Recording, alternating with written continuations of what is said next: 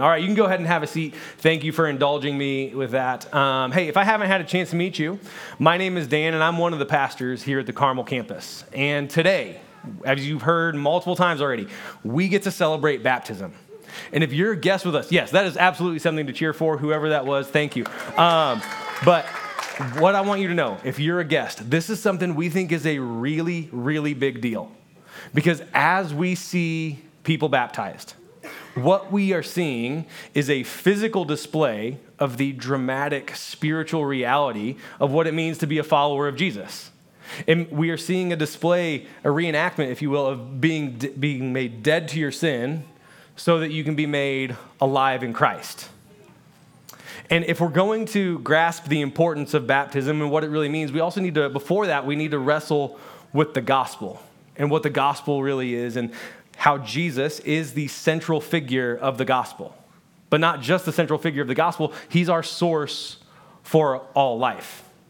Because the fact of the matter is, the gospel isn't meant to be just Jesus' story, it's meant to be your story as well. Because the gospel is meant to encompass every aspect of your life. It's not something you add on to your life, it's not a separate compartment of your life. It's meant to be the all encompassing piece that holds your life together. And when we start to think about the gospel like that, it starts to change how we do everything. It changes how we do our jobs. It changes how we do our homework. It changes how we treat our family members, our spouses, siblings, uh, how we treat people at work, how we treat that person who cut us off in traffic, and loads of other things. It's meant to encompass your entire life. And so, before we get to talking about baptism, we're going to talk about the gospel. And before we get to the gospel, I want to answer the question that you're all asking is why in the world are these flowers up here? Because these flowers are here, not just because spring has finally gotten here at the end of April, but and not just because of how beautiful they are. I picked these up this morning, but they're here because they're a really perfect metaphor for what we're going to be talking about today. Because these flowers, as great as they look right now, if we give them a week, maybe even just a few days, the look of these flowers is going to change. The colors are going to fade. The stems are going to start to droop. The petals will fall off. And all of these things will just continue to happen. It doesn't matter how often I change the water. It doesn't matter how much of that little like powdery plant food I put in that they give you with these things. There's nothing that can be done to these flowers to make them come back to life. As the petals fall off, they can't go back on. As the colors fade, you can't re-inject, you can't inject more yellow to bring the vibrancy back. And as great as, as great as like cut flowers are, and they're, they're a great touch to give to somebody when you say, Hey, I've been thinking of you. I hope you get well soon. I love you. Or even perhaps what is the most popular, I'm assuming, is I'm sorry. Like they're great for these things. But the fact of the matter is, the minute that they were cut, they started to die and they cannot be brought back to life. And this is the thing these flowers, as great as they look right now, are essentially what the Bible tells us we are like when we are living our lives apart from Jesus. Because according to the Bible, when we are disconnected from God as our source of life, we are dead in sin. And sin is a word that's used all throughout the Bible, and it simply means to miss the mark. It means that we've missed the standard to which God has called all people to live. It means that we have failed to reflect his character into his creation. It means that we've failed to reflect his righteous laws to the people around us. Romans chapter 3 says it this way it says, For everyone has sinned. We all fall short of God's glorious standard. And with these few words, Paul makes it abundantly clear that every single one of us has missed the mark that God has set for people, for his people, as his image bearers to live up to. But here's one of the things that we need to understand these flowers look great like right now. In a week, they're going to look terrible. We can compare and contrast how they look now versus how they'll look then. But the fact of the matter is, when it comes to being dead in our sin, there are no degrees or, and no levels. All sin is equal in God's eyes. If you think about it like this um, downtown Indy has a good number of tall buildings. Not as, not as large as other cities in the country or around the world, but large enough, right? Very tall. So if you look at this picture, you'll see the Salesforce Tower there, pretty much right in the middle. And it's really easy to tell. It is the tallest building around. Just to the left of it is the One America building. Again, from our perspective, it's really easy to tell which one is taller. When we change our perspective, though, if we were to look at these from, say, a greater distance, like the moon, right, the difference becomes entirely indistinguishable. We know that both buildings will be there, but we can't see the size difference of either one of them. And that's exactly how sin is. We may look at one person's actions and weigh those or compare those against another's. But when it comes down to it, all sin is sin. And we've all sinned and we've all fallen short of the glory of God, like Paul wrote in those verses in Romans chapter 3. And from God's perspective, all sin is the same level of wrong. And this is something that we really need to understand if we're going to understand the immensity of the gospel. And it's been this way from the very beginning, from when Satan first lied to Adam and Eve. Look at Romans chapter 5 where Paul writes, When Adam sinned, sin entered the world. Adam's sin brought death, so death spread to everyone, for everyone sinned. There's a theological word for this. Uh, it's the word imputed. And you don't need to remember that, but if you want to, great. It's the, wor- it's the thing you've learned today. But the word imputed simply means to bring a charge against someone's account. And when we see Adam's sin, that has impacted all of us. That stain of his sin has been transferred, and that penalty has been transferred to all of us, which doesn't really seem fair, right? Because I never asked Adam to be my representative, and I'm guessing none of you did either, right? Because there are thousands and thousands of years between us and him. But the fact of the matter is, his sin has penalized all of us in the same way that when an entire football team is penalized for an offsides call. The transfer has happened. Because all of us are dead in our sin when we are not in relationship with Jesus. And that deserves death. Romans 6, verse 23 says, For the wages of sin is death. And in the very same way that Adam, Adam and Eve's sin of disobedience brought death and separation from God into the world for the very first time, our sin has the same result in our own lives. When we fail to live up to God's standard that He's set for all people, which is bound to happen, the result of our sin is that we end up separated from God. And when we're separated from God, cut off from our life source, just like these flowers, things may look good. They may look all right for a while. But we are dead in our sin. But here's the thing that verse doesn't stop at the end of that comma. Paul continues in that verse, says, For the wages of sin is death, but the free gift of God is eternal life through Christ Jesus our Lord we read these words and we got to wrestle with the fact that that really is amazing. What Paul has written here is astounding. All of us deserve to be separated from God forever because of our sin, because of our rebellion against God. But despite our sin, God offers us life through Christ.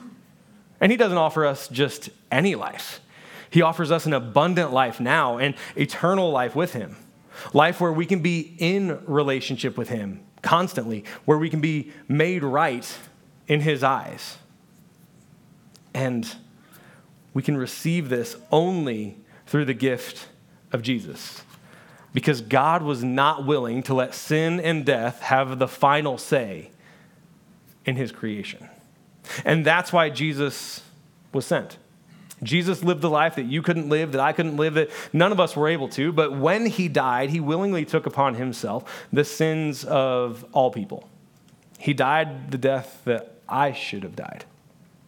And he died the death that you should have died for your sin But here's the thing He didn't stay dead. We just celebrated Easter a few weeks ago, and we remember, on Easter, we remember that God raised Jesus from the dead three days after dying, sealing his victory over sin and death for all time. It tells us that we no longer need to be mastered or ruled by our sinful natures. Our sins can be forgiven. We can find life and freedom in Christ. We can live a hope filled life today and not be afraid of what comes next. We don't need to be worried about tomorrow. We don't need to be worried about what happens when we take our final breaths on this earth. Because if we've accepted that free gift of grace, we have the eternal life in Christ where we get to spend forever, all of eternity, with God and with other followers of Jesus. But here's the thing it's not enough that these things happened. It's not enough that Jesus came, he died, and was buried and rose again for you and for me. You and I have to make an intentional choice to accept this because God will never force himself, faith, or his love, or anything like that on you. He wants you to choose. He, he loves us enough to give us the opportunity to choose whether we accept his free gift of grace or we reject it. Romans chapter 10 says it this way He says, If you openly declare that Jesus is Lord and believe in your heart that God raised him from the dead, you will be saved. For it is by believing in your heart that you are made right with God, and it is by openly declaring your faith that you are saved. Paul doesn't mince his words here by any means. He makes it extremely clear. In order for any of us to be saved, we must believe in our hearts who Jesus really is, who the Bible tells us he is, what he's done for us, and we must declare that with our words. Then we will be saved from our sin. And Paul says it twice here to emphasize the importance of believing it in your heart. That is, not just believing it, but wrestling with it at your core and believing Jesus really is the Lord of life and submitting to his lordship. It's believing it with your entire being and then professing it with your words. It's kind of like the, the phrase, I love you. Like we hear those three words all the time. And we say them all the time. Like, we, we love sports teams, we love music, we love tacos. Like, we hear it a lot. And it means something when I say it to my dog. But it meant a whole lot more when I said it to Kristen with vows at our wedding. That's the kind of seriousness that Paul is talking about here. Because it's no small thing that Jesus came and died for sins that he never committed. And look, you know these verses. John 3 16 and 17 are the most popular verses in the entire Bible. But look at what John wrote. He says, For this is how God loved the world.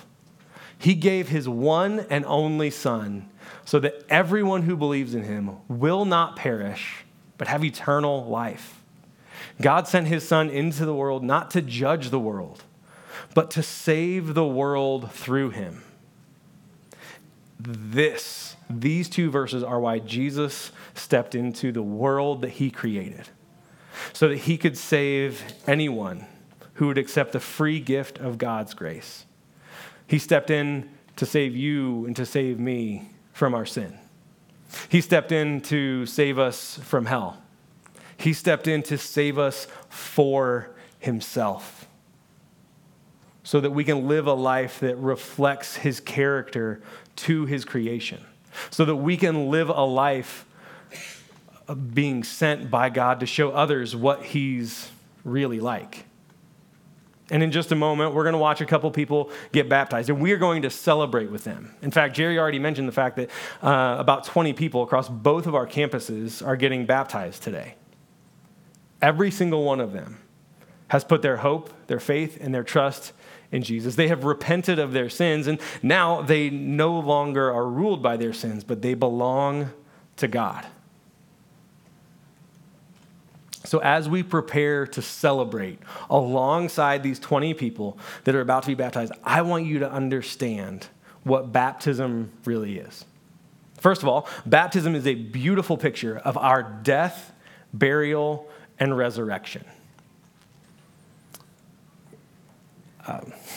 just as Jesus died on the cross, he was buried, and three days later, he was raised from the dead, sealing his victory over death and over sin.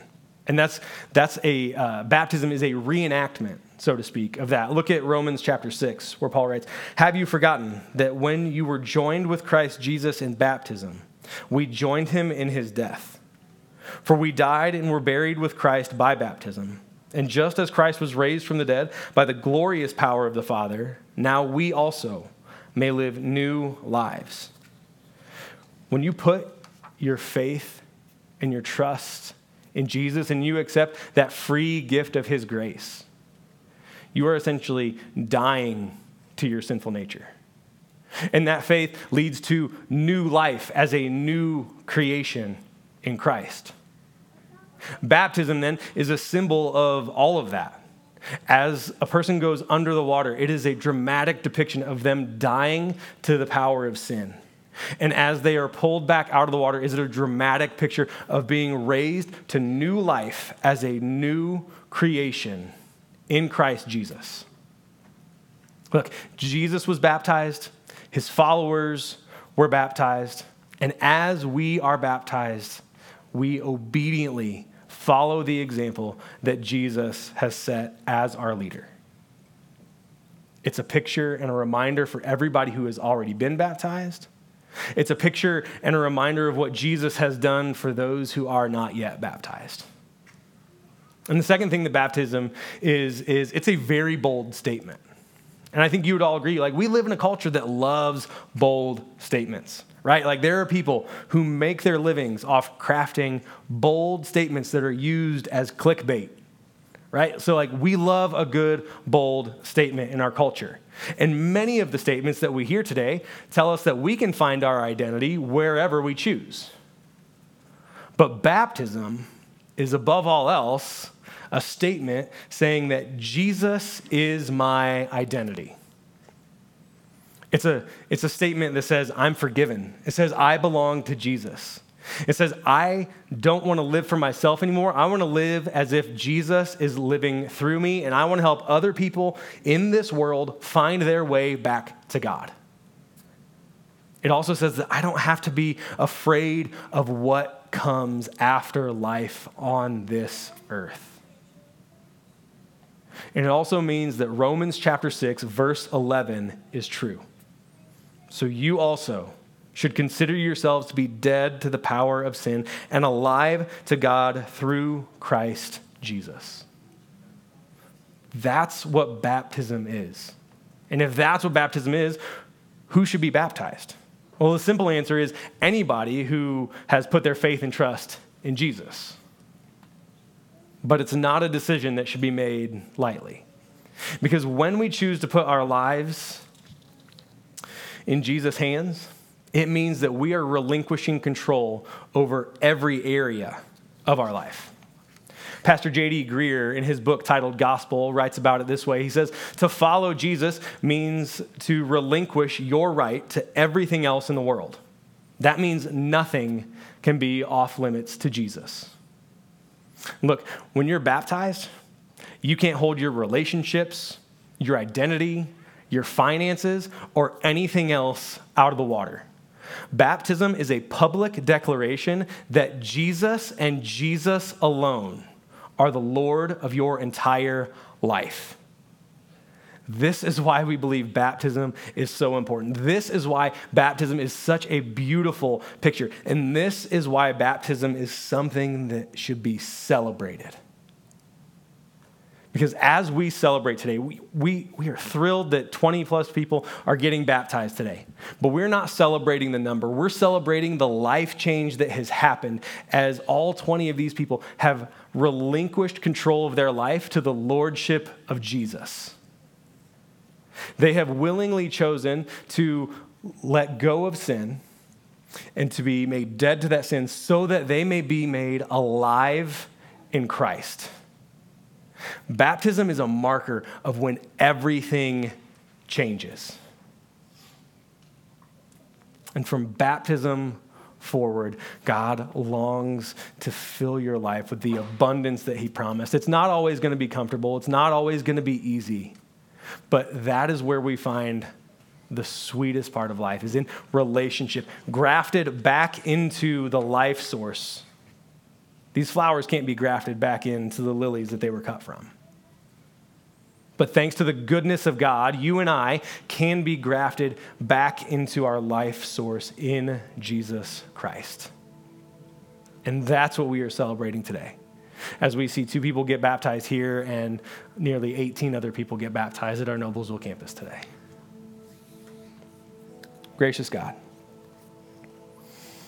God, we cannot thank you enough for the work that you have done for us. None of our good works are enough to put us in right relationship with you. But because of your grace, because of your love, and because of your character, God, you created a way. You created a way to bring us back to life. God, we praise you for that. We worship you for that. And it's for your goodness, God, that we are so thankful. And so, God, as we as we continue to worship now, as we see people get baptized, I pray that your Holy Spirit, who is in this room with us, will tug on our hearts and whisper in our ears the things that you want us to let go of. The things that you want to want us to set aside so we can find a greater life in you, a more abundant life in connection and relationship with you. God, we are grateful that you see us. We praise you for your glory. It's in your holy name we pray. Amen.